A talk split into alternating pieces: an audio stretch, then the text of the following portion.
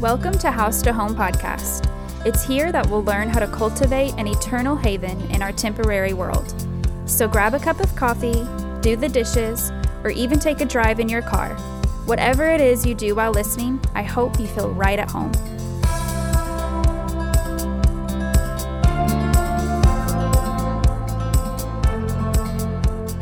Welcome, everyone. Today we are continuing our Fruit of the Spirit series. So, we already discussed the first fruit of the Spirit listed, which was love. You can go back and check that episode out. It's titled Love in the Home. And we also did a kids podcast on love titled Valentine's Day in Love, where we also discussed the history of Valentine's Day.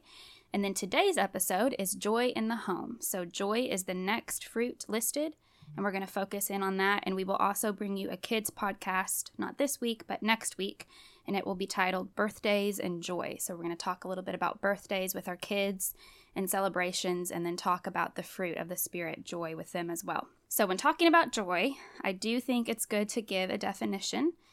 And just like love, this is a hard thing to pin down. I don't think that one definition just does it well.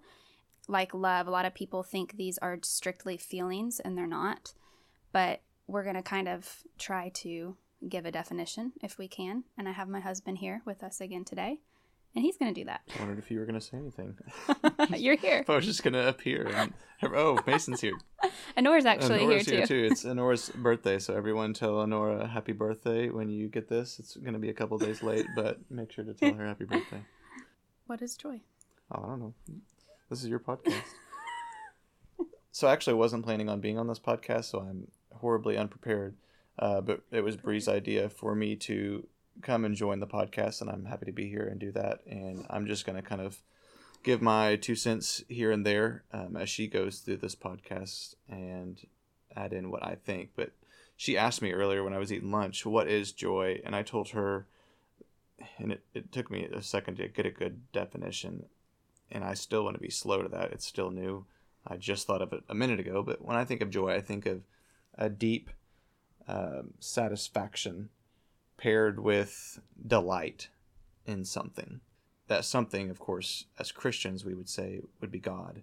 Uh, find our deep longings met in who God is and His wholeness and His fullness, and we we find that delight as we look to Him and gaze on Him. And anytime we don't have that, that's when we have the lack of joy. That's when all the world starts to kind of cave in and crumble uh, because we have a lack of that communion and connection to that one who is the source of satisfaction, who is the source of delight, um, and the source of meaning. And that's really what happens as a as a result of finding meaning. We have joy. So when we know who we are, we know who God is, and we know what's going on in the world. That's when you get joy. I think that's a good definition. So I just asked him, yeah, like he said, over lunch, what he thought joy was, and I had already had this podcast written out, and I was having a hard time finding for myself a definition of joy that satisfied me. um, because most things that I read, even from Christian sources, said it's a deep or an inner feeling. And I don't disagree with that. I think it is a deep deep feeling of the soul. So, despite how your body feels or even your mind, your spirit somehow, this is like a confusing thing to explain, somehow still has joy, satisfaction, like you said. So, I can be utterly depressed, even, I think, but the Christian still has joy. And that's a hard thing to explain, especially to people who aren't Christians or who have walked through depression as a non Christian. I think it's a hard thing to explain that I can be sad, I can even be depressed, but still joyful. Does that make sense? You're shaking it, your it does, but I don't think that you can experience the full sense of what the scriptures speak of when they're talking about joy and be depressed at the same time. I don't think that. yeah, I don't I think, so that you can yeah. be in hard situations and still experience a degree of joy. I think that you can have your world crumbling like Job and yet still have joy in the fact that you know who God is. But that's really your only hope. That's your only joy. But contrary to what many people say, I do think that joy doesn't just relate to the soul. I think it relates to the bodies and the Mm. in the way that we feel things too. So joy is even more full when you experience it, not just in your soul, but also in your body. Right. So it's it can be fuller at times, I guess you can say, or ha- you can have more of it Right. than at other times. Right. And I think, But there should never be a complete lack of it as a Christian, right. because it is a fruit that the Spirit gives you, despite Right. And I think it's it's comes in degrees. I mean, um, David says in Psalm 51 when he's grieving um, his sin, he says, Restore to me the Mhm. joy of my salvation. So he had a lack of joy right. even in his salvation. He forgot the gospel.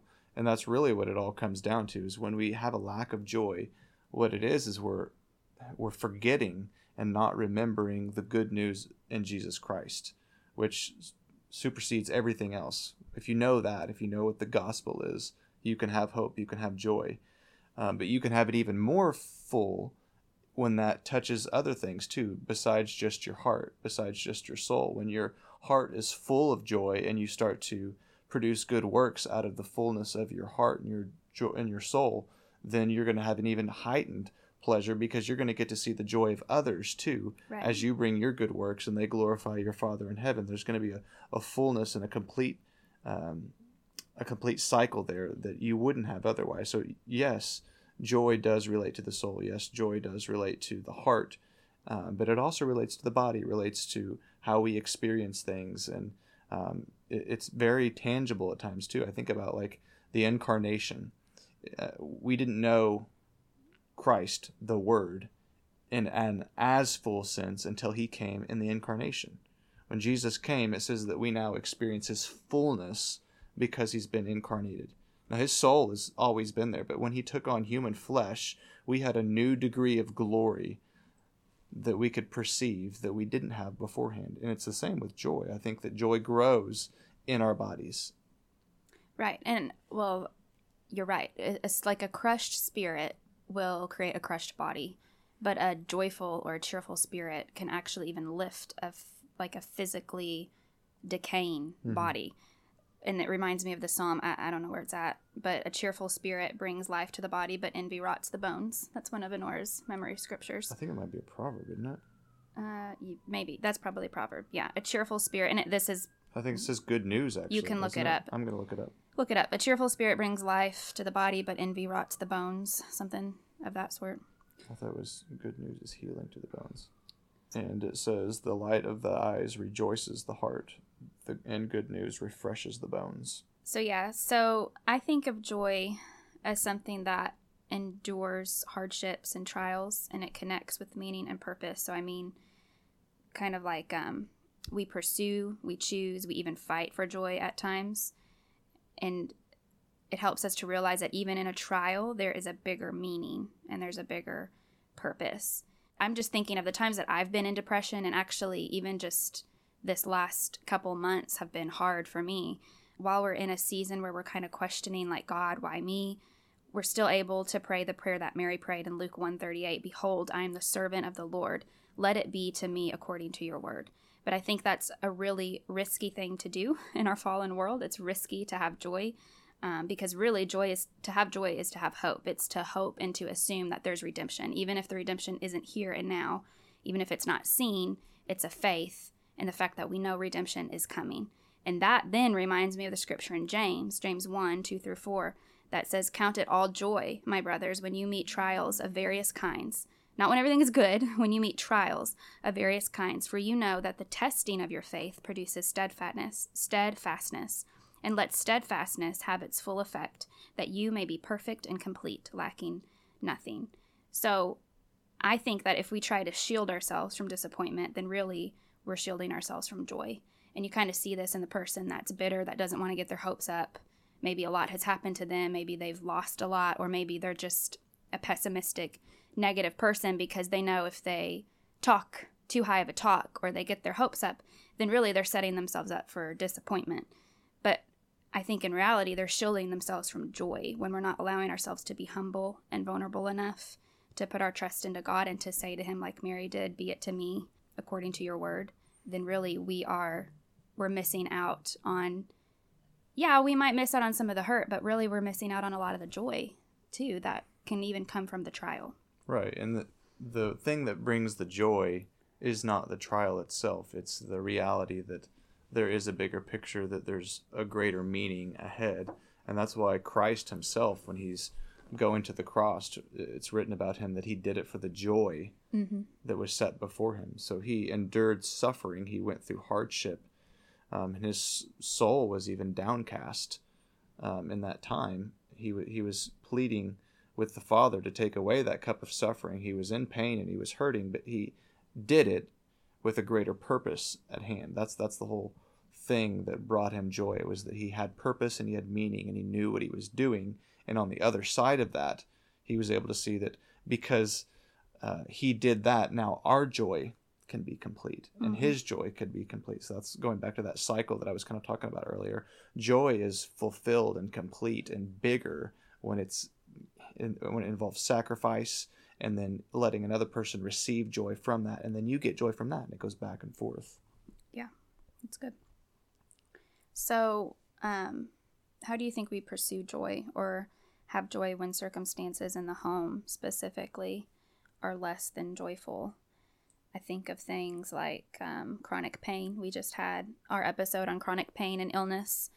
Um, maybe you have marriage problems. Maybe you've lost a loved one or have experienced loss of some sense. Maybe you even just have spiritual fa- fatigue or you feel like you're in a depressed state.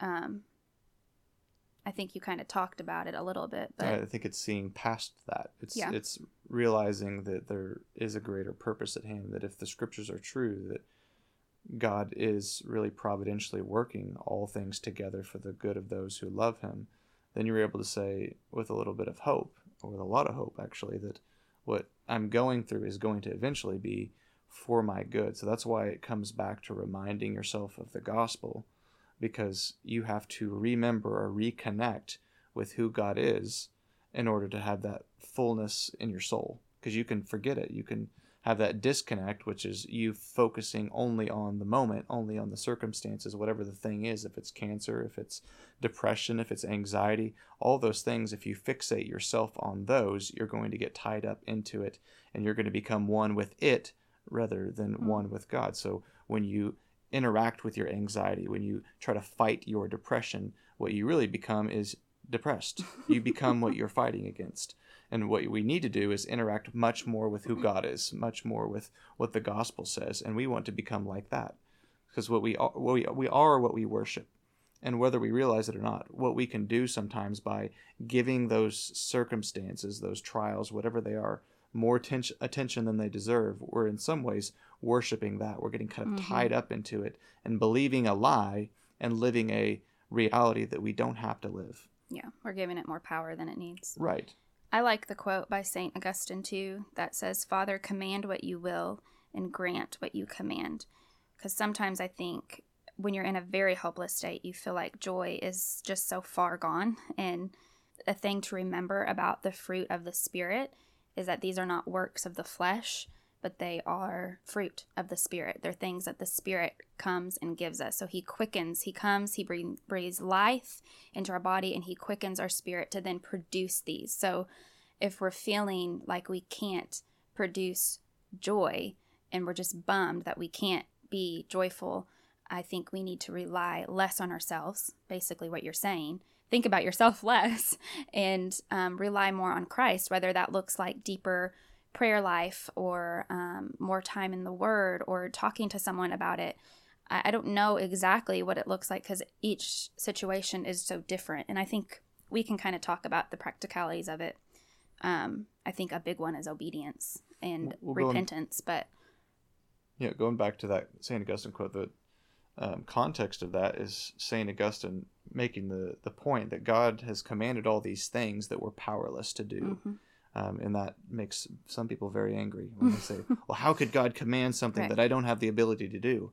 Well, he, he commands all kinds of things Mhm. um, that we don't have the ability to do. But St. Augustine's point is, like you said, it's reliance on God. So he commands these things like the law. We could not live up to the law. The scripture says that it, it, we could not live up to it. It was meant to be a schoolmaster to lead us to Christ, and it leads us to Christ, and its whole purpose is to point us to Jesus, to God, to make us realize that we can't do it. Right. And then when we realize that, when we uh, humble ourselves and come to God for help, that's when we get that fullness of joy. That's when we get those longings satisfied because we do have the longings, we do have the hurt, we do have the depression, we have all of that. And when we look at the law constantly and get fixated on what we need to be doing, what we have to do, like get get this task done in the home, get this thing done or that thing done, or have this image or that or whatever it is, when you fixate on that and you try to do it yourself and you try to hold everything together, you will be anxious. Yeah. You'll be a mess. But when you let your uh, grip go of the control of all those things and not trying to live your life up to all these standards, but actually shift and say, actually, I'm going to live my life just how God wants me to live. I'm going to I'm going to live free. I'm going to live by the Spirit, and where the Spirit of the Lord is, uh, there is freedom. So I'm going to live in that kind of way, and I'm going to have joy when I when I connect with the Spirit and live by the Spirit. I'm going to get the fruits of the Spirit, and one of the fruits of the Spirit is joy. Yeah. I think of it too. Um, joy can't be manufactured, so it's not Mm. like you're saying you can't strive for it. It's um, it's the product of an intimate and constant relationship with the Lord. So nearness to God is going to create joy. It does become something that you can taste, you can feel, you can enjoy. Um, it's not something that will just bring temporary happiness because if your relationship with the Lord is constant and you're in constant fellowship with Him, in reality, you're going to be in constant joy. You know what I mean? Right, but that can wax and wane, like like we talked about. It, it works in degrees. Right. And, you're not always going to be at a high. I'm not saying that right, by any means. right, You're going to have lows. right. But it's always offered there too. I think that's what's important. Is there's no point in the Christian life where joy isn't at your own fingertips. Like it's a, it's within your reach at all Yeah. times because God is near to us. He's near to the Right. brokenhearted. He's near Right. to those who are crying and weeping over whatever whatever it might be. It says that God bottles up our tears. hmm So he's there all the time and he's extending himself to us. And it's our job to humble ourselves and say, I can't hold this all together. I can't do this. I, I need help.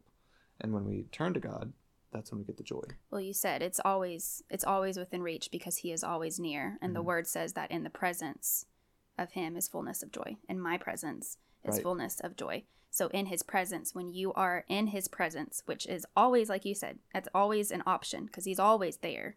It's whether you're being open to that Yeah. or not. Then there will be fullness of joy.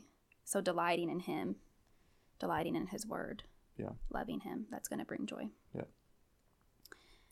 And so I kind of wanted to talk about obedience and repentance because I think, in regards to the home life, how you find joy. So obviously, it starts in your heart first, and we've talked about that. We've talked about Mhm. the intimacy with the Lord, being in relationship with Him. That's constantly there. It's available to you at all times. There's never going to be a time where the Lord is pushing you away. He is always there, always welcoming you back in, always chasing you. So that is always an option there for you. So if your relationship with Him is right, then you're going to be a joyful person. But in regards to the home life, it takes a team, right? People here like, if mom ain't happy, nobody's happy. But it's really if child is not teamwork makes the dream. But if dad's not happy, nobody's happy. I mean, if you live in a home with other people, you know that one person's mood can change the whole For sure. atmosphere of the home life. And I think in order to be in a joyful state in the home, I think it takes every single person there working as a team being constant being in constant obedience and fellowship with the Lord and with one another and constant repentance because we know we're going to fail. And I just think of homes that didn't grow up so much with that, that didn't grow up saying sorry, that didn't grow up saying, my bad, that was my fault, and then getting back in fellowship right away. I think of homes that um, they never heard their mom say sorry, they never heard their dad say sorry. That was not a thing. Uh, and you probably had a joy that lacked, or a house that lacked joy because of that, that lacked love, that lacked fellowship. And if there's no fellowship in the home, there is no joy. Right. And it wouldn't be a complete lack of all those things. I'm sure your parents loved you. I'm sure your Oh, yeah. parents experienced joy with you to some extent. But as we were saying again, joy can work in degrees. You can you can have little bitty snippets of joy that just barely get you through your life, or you can live Mhm. your life supremely happy, Mhm. uh, the life abundant that Jesus talks about. And I think that's what Christians are meant to live in is that supremely happy, uh, supremely joyous, and um, even exciting life because life really is exciting when you Yeah. tune into what's actually happening, what God is actually doing in the world, how we see those scriptures like God is recon- reconciling all things to Himself. Like that's amazing when you when you realize the bigger purpose that, um, that's going on. You can have a really great life of joy, but it really does come down to getting your perspective right, getting your mind right, not being so focused on the moment, whatever Yeah. is going on. So it reminds me of the prayer Compline, which is also known as the night prayer. And I have read this several times since reading A Prayer in the Night by Tish Warren. I'll just read it some nights, um, or I'll pray it over the children. But the prayer itself says, Keep watch, dear Lord, with those who work, or watch, or weep this night, and give your angels charge over those who sleep. Tend the sick, Lord Christ, give rest to the weary, bless the dying, soothe the suffering, pity the afflicted, shield the joyous, and all for your love's sake. Amen. And that shield the joyous part is what I wanted to point out. You were talking about, you know, just having a fullness of joy. And in her book, Tish Warren says, just as this prayer reminds us that each night there are people who are sick or dying or suffering or afflicted, it also brings to mind those whose night sparkles with beauty, hope, and joy. Somewhere there is a young couple spending their first evening together as husband and wife. There are travelers seeing northern lights. There are people clinking champagne glasses. There are families curled up happily in pajamas watching their favorite movie. There are friends gathered around a meal, trading stories, drunk with talk, not wanting the night to end. These moments are sacramental. They participate in a reality that is sacred and sturdy. And yet we know these good gifts can be lost, and one day when we die, all will be lost for a little while. Yet we believe that joy will remain. Joy must therefore be more than simply happiness. So Christians unapologetically embrace that good earthy gifts bring joy, even as we also proclaim an enduring joy that remains even when all pleasures are burned away. She also goes on to talk about a little nine year old boy at her church who asked his mom, he said, What does shield the joyous mean? She, resp- she responded, The mom said, We ask God to protect the people who are partying so they can party in peace and not be disturbed by some mean dude. She said, I think this is a brilliant interpretation. This prayer is no less than a plea for God to preserve celebration, that those who party may party in peace.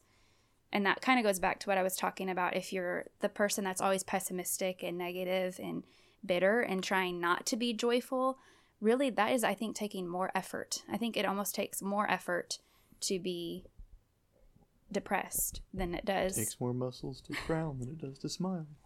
but seriously, as a Christian, I feel like it takes a lot more effort to be not joyful, to have a lack yeah, I of think joy. so, too. It Yeah, I mean, it's miserable. You know what I mean? You're making yourself miserable. It is, but it's our natural tendency, just like it's our natural tendency not to want to work. Like we will work harder to not work than we could actually just work. Yeah, but if, it is. if that makes sense. But Like, you do feel miserable, right? yeah, you feel miserable do. while you're doing it because you're trying to evade the thing that you should be Right. doing. But we do that even in our lives when it comes to joy. Like we try to like self medicate and just like make ourselves get back to where we should. We start popping all kinds of supplements and pills Yeah. and like doing all these weird things that we found on the internet, like these cocktails that we take or these uh, He's talking about me, guys. He's these- talking about me. these stretches that we can do or this certain exercise and like we race through the the the world and all the things that they have that are supposed to give us joy and give us mental stability and happiness and uh, make us satisfied and they just all fail they do Mhm. they really do i mean yes some of those things work for a while yeah I, i've taken ashwagandha and it works sometimes. Um, and yeah magnesium helps me sleep at night. Yeah th- those kind of things like those are great whatever. But they're not going to give you the joy that you're actually longing for. The longing that you have can't be met by anything other than god himself because he's who made you he's who gave you the purpose in your life. And if you're not connected to him who gives you purpose who speaks over your life what he will and all of that if you don't connect with him you're, you're going to lose it you're going to have your life in shambles Yeah. and how do you stay in connection with him and in fellowship with him? the means of grace Yeah. that's what i would say i mean i'm not prepared for this podcast i know it's, it's about the home but like i mean that's that's the way that we find um, the grace that we need to get through the day the means of grace being uh, the word of god both preached and read um, the sacraments, and prayer. So they're very simple things. It's the things that all the Christians and the uh, Bible thumpers are beating you over the heads with, but it's the things that work. I mean, when you're abiding in God's word, seeing what He tells you about yourself, the one that knows you better than you know yourself, you're going to have joy. When you come to God in prayer and you're in close communion with Him and you're uh, ruminating over what He said and meditating on His word day and day and night, you're going to be blessed. You're going to find that you're like a tree planted beside still waters. Your mind isn't going to be racing. You're going to know what's going on when you are coming to the sacrament of the Lord's Supper, you're going to realize that God has given you his body and his blood, and it's for you. He's given it for you, and he did it for the joy that was set before him. And that's going to complete your joy because you're going to realize that he loved you so much that he gave his body and his blood for you. So, what can you do for him? Well, you can live in self sacrifice back to him. You can live a life of joy knowing that by giving yourself sacrificially to others. I mean, remembering your baptism, what God says about you, what He said when you were claimed by Him. It's, it's not so much about what we say about God and baptism as much as it is about what God says about us. Like, you remember what He says, and that connects you back to that comfort that you find there. The fact of the matter is is you're going to fail and you're going to fall short and like you're saying you need to remember. You need to remember your baptism. You need to remember what Christ has done with you and so I think in order to remember, you have to be prepared to repent. And you're going to have to be prepared to do that, I think, each and every day. Like you're right. going to have to, in order to stay in fellowship. So, talking specifically about the home, how to keep just a practical way, how to keep joy in your home life would be to constantly be in one, obedience to the law of God and obedience to, like you're saying, reading your Bible and staying in step with Him, but then also um, staying in fellowship by repenting, repenting to the Lord, and repenting to repenting to those around you. So, um, just in home life, this practically looks like leading with joy as parents. So, helping your children to be obedient, not shame, shame after shame after shame, law after law after law. There will be no joy. Now, that's not to say there shouldn't be rules in the home, because we also know that rules can create a beautiful oasis where joy can uh, in the lord there is freedom um, where the spirit of the lord is there is freedom and we know that freedom comes by not being bound by sin. So the world would like to say well we have freedom to sin and to do whatever we want you know? I can i can do all of these worldly things these things that are sin sexual immoralities drunkenness all of these things whatever they may be the list goes on any works of the flesh that you can think of. The world thinks that is freedom but the bible tells us that no that is actually being a slave to sin that we're in bondage when we can't be freed from those sins. We're not finding joy but in the lord there's going to be freedom. So in obedience, we find joy in the home. Yeah, and getting back to how joy relates to the home, yes, obedience is the way. But when you look at the law and you mourn, you weep, and you see, I, I didn't live up to it, um, I didn't hit the standard, yada, yada, yada. I want my house to be joyful. I want it to look this way. I listened to Bree's and Mason's podcast, and they just talked about how happy the home could be, and mine just isn't that. Well, the scriptures give us advice. How do we move forward from here? How do we build healthy, happy, joyous homes? And I would say that it's the same advice that the scriptures tell us um, in general. The, the joy of the Lord is our strength. This is what happened. It's almost precisely what happened um, in um, Nehemiah when Ezra reads the law. They had found the law um, they read it to the people, and the people weep. They say, "Oh my goodness, we're not doing any of this stuff. We wish that we had all these these. Um, we had, wish that we had all this obedience, uh, but they didn't." And they start to mourn and they weep, and um, they're told to not weep, not to mourn, but to lift up their heads. Essentially, it says to drink sweet wine, to eat the fat, and to let the joy of the Lord be their strength. And I think that's how we start to do this. That's how we build our healthy homes is we humble ourselves, we come to the Lord in repentance, and recognize that when we're close to Him, that's going to build our homes to be more resilient.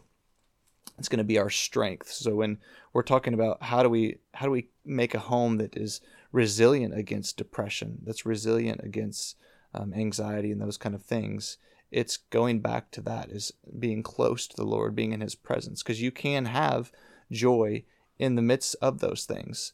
Um, you can have joy in the midst of deep depression because I, I, truly do think that Job was depressed uh, when when all of his loved ones were dying around him when he's scraping boils off of his skin and just sitting in the dirt and the ashes and his wife is telling him to curse God. Job had to have been depressed and yet he was also deeply close to who God was and knew that while he couldn't make sense of all the circumstances no he couldn't say why that was happening to him Yet at the end of the day, he still knew that God was God and that he was going to worship him. And through his worship of God, he was going to find joy. So you can find joy anywhere, even in the midst of suffering, by always coming back to that. Yeah, I think that's good. So I think for our listeners, something to kind of gauge okay, if you have a lack of joy in the home. So say there's going to be two sides to this. So you might be listening and you might say, okay, I have a lot of joy in the home. Then I would encourage you to pray that prayer, shield the joyous, like shield my home, help us to remain joyous.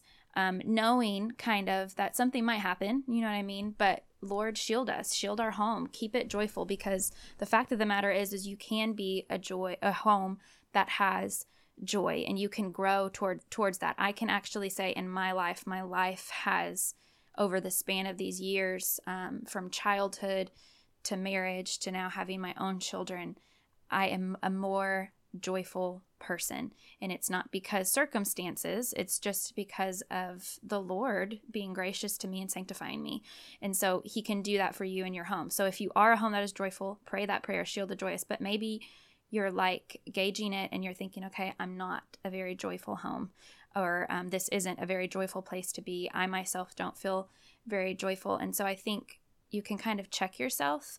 Um, is it a sin problem? Is it the fact that you have things that um, you're bitter about, things that you're holding in, things that you need to repent of to the Lord or to repent of to your children or to your husband, to the people you, that are around you? Because the fact of the matter is, is you will be miserable until you repent. And so that may be um, a mom saying, "Listen, I for the last few months, maybe even years. I've been an angry mom. You know what I mean? I've I've held in bitterness. I've not been very joyful and I I've just been a bitter, angry mom. And so maybe literally even sitting your family down and saying, I'm sorry and I'm going to work towards this. Realizing that tomorrow when you wake up, you might fall again. Like you might snap at the kids. You will fall again. You will fall again. you might be angry again. But instead of holding on to that and just trying to pick yourself up by your own bootstraps, it's that moment that you mess up saying to your children or to whoever you flipped out on or whoever saw you in that sin, going to your children or going to your husband and saying, I'm sorry. And continuing to do that all throughout the day. It doesn't matter if it takes 50 times um, doing that. And guess what? The more you do that, the softer your heart becomes. Repentance is going to create in you a soft heart.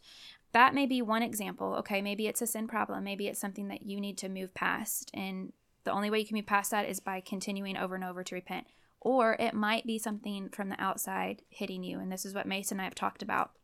In those moments, your how he's been talking about joy kind of comes in what were you saying in degrees. Yeah. Your joy may be at a lower degree or it may be at a higher degree, but maybe you've experienced loss. Maybe you, have experienced, um, like we've talked about, chronic illness or um, a blow to your finances something that is outside of your control, that you can't control it, yet you can still control how you react to that circumstance. So you can find a lack of joy in that as well. Um, but the reality is, is like Mason saying, you can be like Job in that moment, who you're still close to the Lord because you are walking in repentance. You're walking in obedience to Him. And so you can still be close to the Lord. So in those moments, I think it's actually possible to feel a very strong joy, yet also you could even be like feeling a strong depression, if that makes sense, because something outside of your control is happening. And in those moments, I think it's just, it's wise to just stay close to the Lord. And um, yeah, I guess those are two things to kind of check. Do you have a lack of joy because it's an outside source and it's something happening to you? Or eh, do you have a lack of joy because of your own disobedience? Because I think if it's your own disobedience, um, you're going to be pretty miserable. Whereas if it's an outside source, like Job, you can still be close to the Lord and still in his presence, um, yet be struggling, being ha- like having a trial, being sad, being depressed, yet still having a very full joy. But if it is your own disobedience or your own sin problem, you're going to be miserable and you're not going to be feeling that high degree of joy until you get right with the Lord and with those around you. Yeah, and some some practical things too, like what do we actually do though to make our house a more joyous home? I think that there are boots on the ground things that you can do. It's not just all spiritualizing and just getting your mind right. I think there's actual tangible bodily things that you can do. I think that feasting is a great way to bring mm-hmm. joy to the home, um, celebration, eating with friends, having communion with friends, and keeping the focus on Christ, keeping the focus on who God is, rejoicing in what He's done.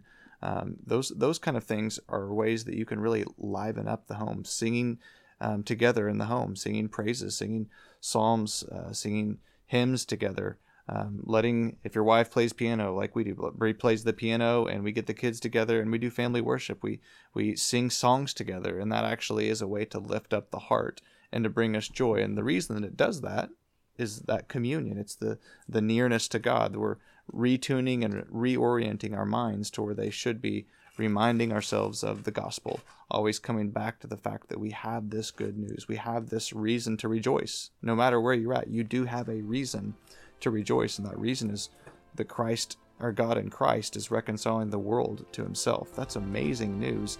And even if you're you just found out that you have cancer, um, if you get find out that your dad had a heart attack and passed away, if you find out whatever it is, you still have that same reason that remains all the time at your fingertips to rejoice in and to bring you fullness of joy.